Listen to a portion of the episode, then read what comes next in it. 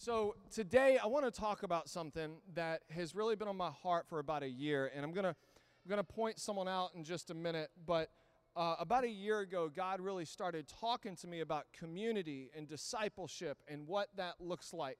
And I really think that since we've experienced COVID 19, the pandemic, everyone's been isolated, everyone's been staying home. Uh, we have got tons of people who are at home right now watching with their families, and we love you all. Uh, but in the middle of all of that, God has really been speaking to me about community. And so I, I, I guess it was right at the time we were getting ready to go to Israel. Uh, Lauren Stewart ended up giving me a book called Church Project. And I was like, all right, I'll check it out. And so I read, read Church Project on the plane ride to Israel and on the plane ride back. And, and they have this particular segment in there about house church and how they do what we would call community groups. Uh, and it really caused me to start pressing in and looking at scripture and like what is the church about and, and, i think oftentimes in our american society we make church about either watching or attending a sunday morning service or experience um, and we we leave out the aspect that god has saved us from our sin and called us into the family of god the community of god and so, this is uh, today, I want to talk about what groups are here at City Church and kind of where we're headed. Because, look, uh, I, say this respectfully, and I'm not upset at all with anyone. Um, people are not quick to return back to in person church. And, and that's okay. There's, there's underlying conditions, there's concerns, there's kids. That, that, that is completely okay. And so, what we say to our staff all the time and our leadership team is we are married to the mission, we date the method. Sunday morning experiences are a method. The mission is the same. The mission is to go out and make disciples who make disciples who make disciples. How we do that changes. And as a church community, are we still going to keep meeting on Sunday? Absolutely.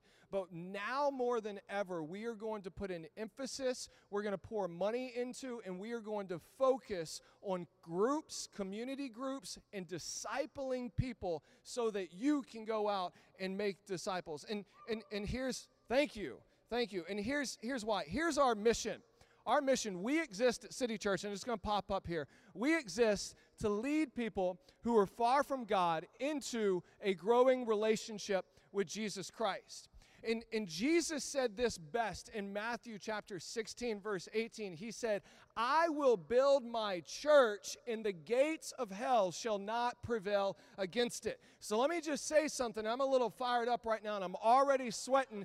It doesn't matter if it's war, it doesn't matter if it's a presidential election, it doesn't matter if it's a pandemic and a virus. Nothing is going to stop God from building his church. It is not a building, it is the people, and we are the people of God, and God is going to continue to, to build us. And so, this mission statement right here, which we've had, we've tweaked a few words since, since the inception of City Church, but um, that is our mission, and that has been our mission for almost eight years. It really comes out of Matthew 28, verses 18 and 19, where Jesus says to go out into all the world and baptize people, to make disciples of people in the name of the Father and of the Son and of the Holy Spirit. And so, we as a church community need to be focused on being disciple makers. Who are you discipling today? And that's rhetorical. Don't shout it out. My mom, you know. But who, who are you discipling? And I genuinely believe that discipleship happens best in circles, not in rows. Right now, we're in a bunch of rows. Unless you're at your house, you're all gathered around the television right now. But discipleship happens best in circles, not in rows. Uh, we came up with a creed here at City Church, if we could throw the creed up here. And it says this We are a gospel centered community, united in God and one another, united in loving God and one another. Together, we are committed to establishing a culture of honor and excellence that Jesus may be known. We encounter God in our daily lives through prayer, worship, scripture, and other means prescribed by God. And we believe that we should be passionate about Jesus and connecting others to Jesus. But the very first line of this is We are a gospel centered community. A gospel centered community, which means we all need to be in community with each other if we are going to reach our potential as individuals and if we are going to reach our potential as a church community. We are called into community. And, and, and so um, here's kind of our goal. Here's our goal. Our goal is that uh, the groups that we currently have are going to keep meeting, and our goal is to uh, kind of re, um, not redefine, that isn't the right word, but like relaunch groups to where we will have more groups kicking off the second week in September. I believe it's September 13th. That we will have more community groups or house churches, if you want to call it that, um, and that the, the leaders in there will be trained, that they will be empowered, that they will be able to disciple and pastor and teach and raise up other people who disciple, pastor, and teach. And, and here's why I want to encourage all of us here to get involved in community. Here's why, and I'm going to go real quick Colossians. Bearing with one another and there's, first off, there's a lot of one another's in the Bible, but we should be bearing with one another. And if one has a complaint against another, forgiving each other as the Lord has forgiven you, so you must also forgive. Next slide. Bear one another's burdens and so fulfill the law of Christ. Interesting. Again, another one another. Next slide. Therefore, confess your sins to one another, another one another, and pray for one another. You guys starting to pick up on what's going on that you may be healed, that the prayer of a righteous person has great power as it is working. Next slide. I think this is the last one. So we, though many, are one body in Christ and individually members of one another. We are called to one another. We are called to one another. We are called to be in community, in relationship with one another. And Jesus modeled this. Jesus had his best friend, right? Um, it was him and, and Peter, and John would argue with that, that he was his favorite, but like it was, first you had Jesus in one so he was close to one person. And then you had Jesus in three. And then you had Jesus in 12. And then you had Jesus in 70. And then you had Jesus in the thousands. Jesus lived in community and he modeled this for us. He, and, and this is something that he calls us to, is to live in community. And so here's kind of, I want to spend the next five or six minutes just breaking down a passage of scripture, uh, 1 Corinthians chapter 12 if you got your Bible, you can follow along with me. If not, it's going to be on the Sky Bible behind me, or it'll be on your computer screen, or your phone screen, or your TV screen. Um, side note sometimes I feel like I'm an old person. This is totally not in my notes, but uh, I, I don't know if you ever do this. Like, I call the TV the picture machine sometimes. Has anyone ever done that? Or the video machine? Like, hey, son, let's play the video machine, aka Xbox, right? You know, um, that's my dad rubbing off on me. Don't hate. 1 Corinthians chapter 12. For just as the body is one and has many members, all of the members of the body, though many, are one body, and so it is with Christ. For in one spirit we were all baptized into one body, Jew and Greek, slave or free, and we were all made to drink of one spirit. Now let me let me pause here because the context of what he's talking about is really leadership in, in this passage. He's talking about leadership and he's talking about spiritual gifts. And you have a spiritual gift that I don't have, and I have a spiritual gift that you don't have. And so um, he's trying to draw this parallel of like, we need each other as the church. And so he's using a human body as an example. And he continues on in verses 14. He says, for the body does not consist of one member, but of many. He gives an example. And, and, let me just say this You don't make up the church, I don't make up the church. We are a part of the church as the body of Christ. City Church is not the only church.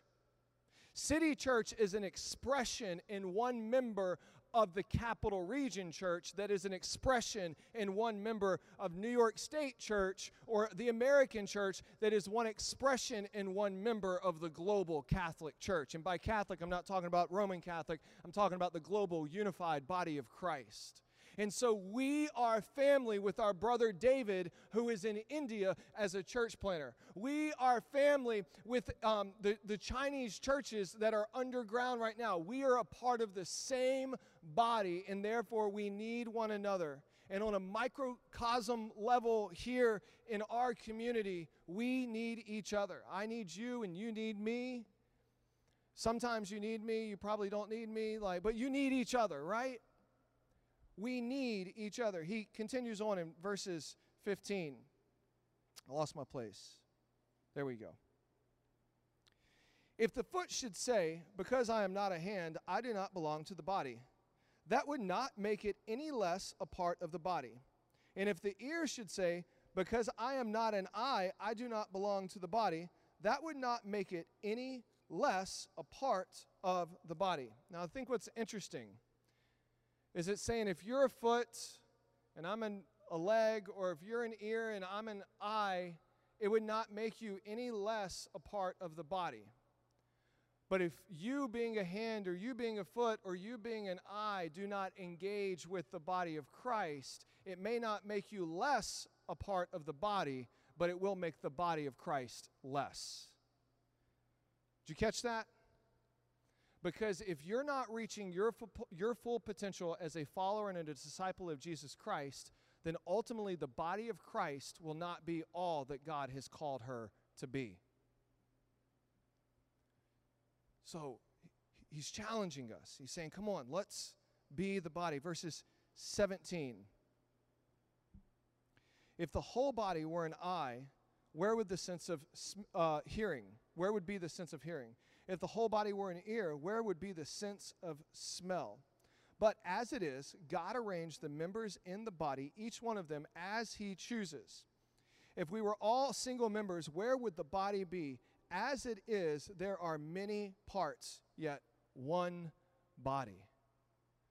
We all make up different aspects of the body of Christ. And, and I'm just going to go off on a little Christianese rant for just a second. Something that's really been bothering me lately, and I was talking to someone last night as I was playing Modern Warfare. Do not judge me.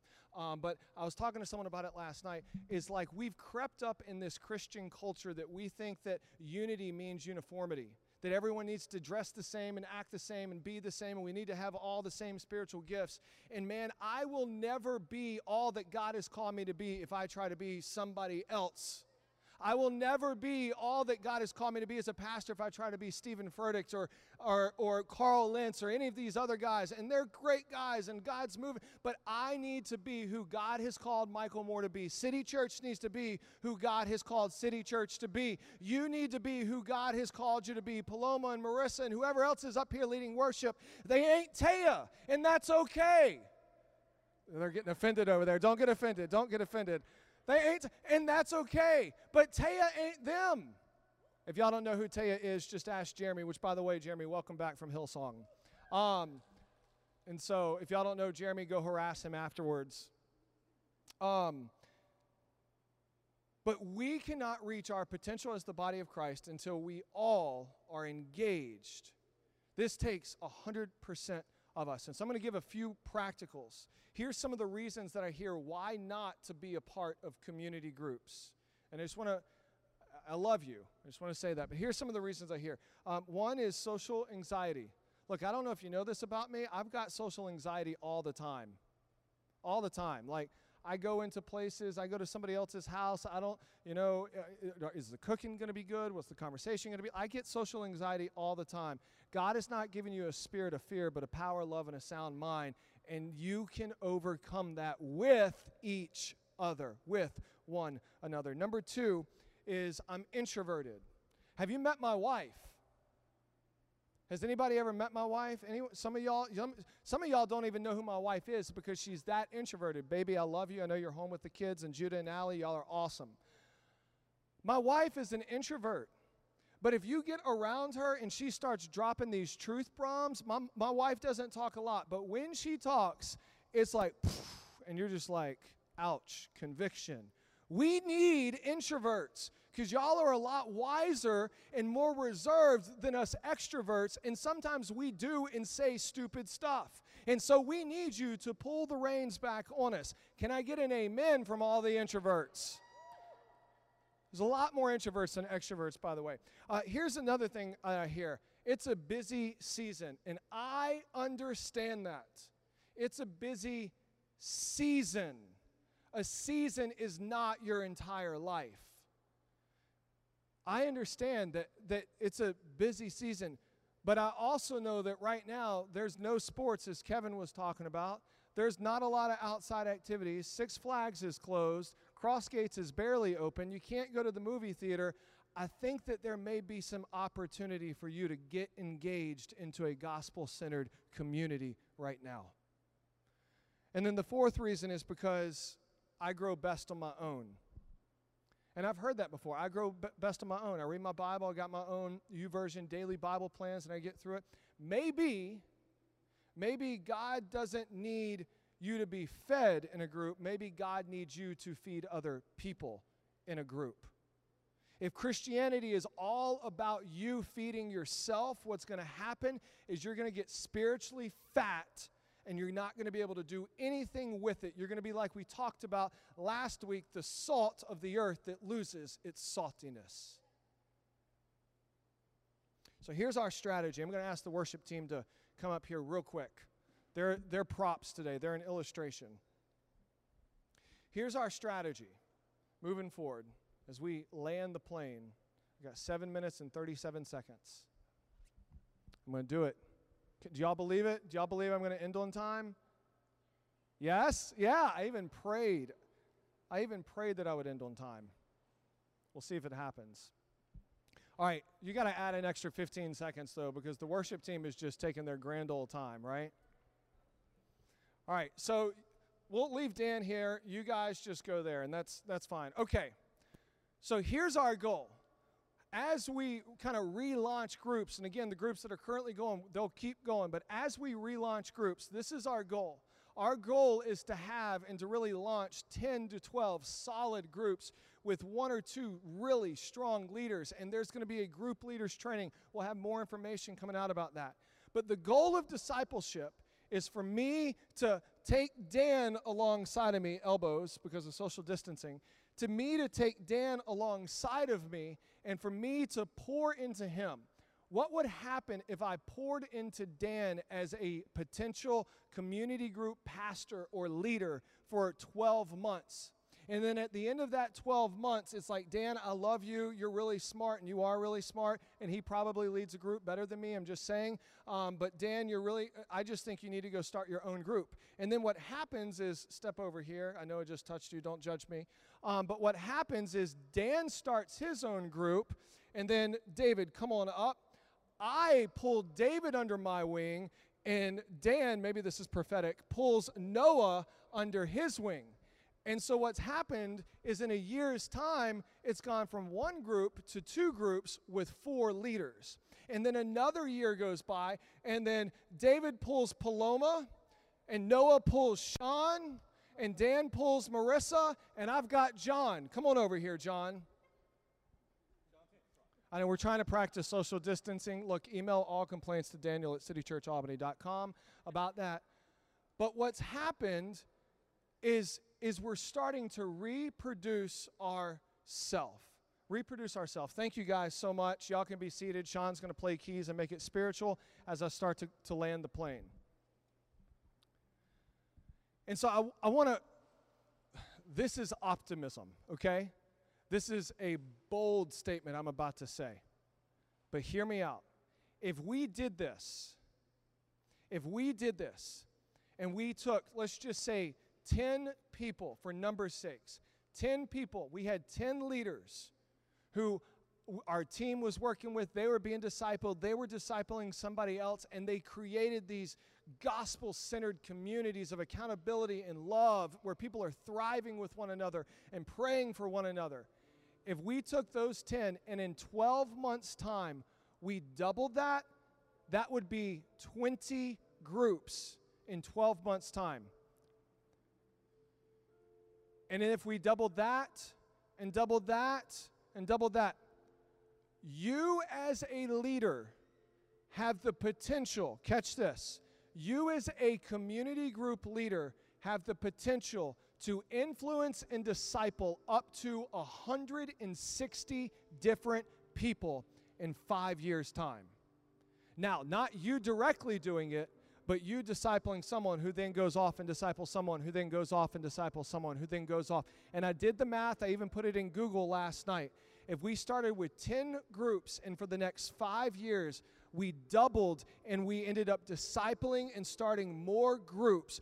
In five years' time, we would have 160 groups. And then the next pandemic comes, and our response is not, oh, we got to cancel church. Our response is just go to your home church, go to your house church, go to your group, and go over there. And we have 160 groups meeting in the capital region.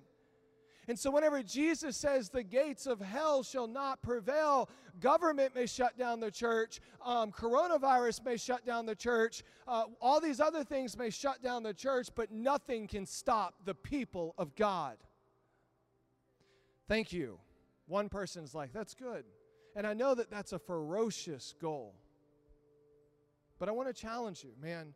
Church cannot just be meeting together on a Sunday.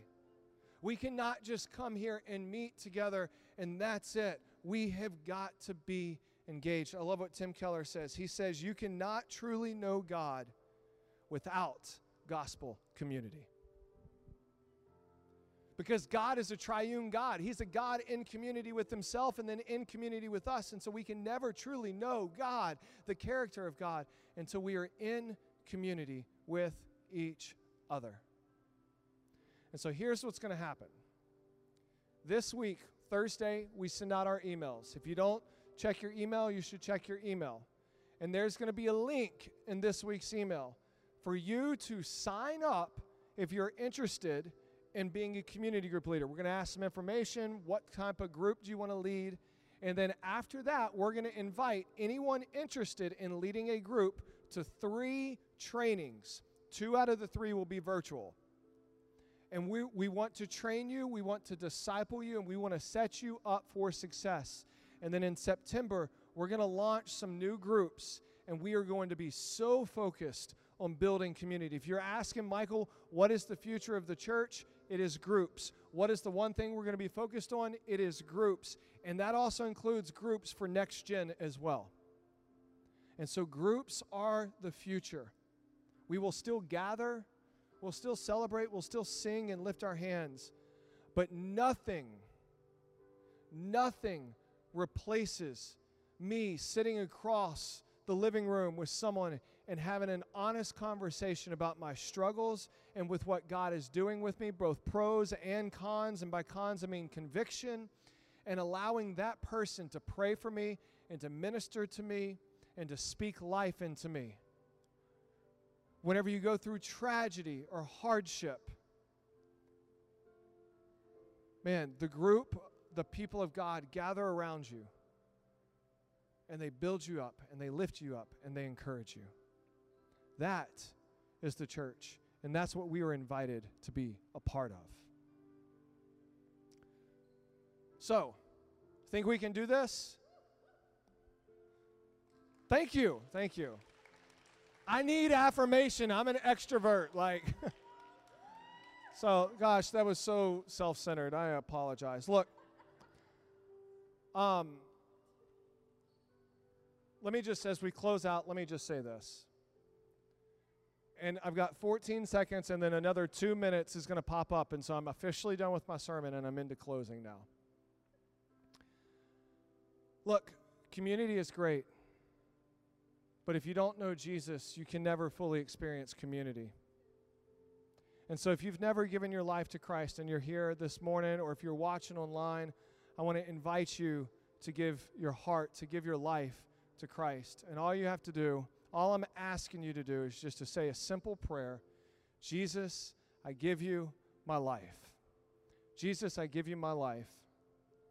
And if you said that prayer, and if you're watching online, I want to encourage you to text the word Jesus to 518 501 0121.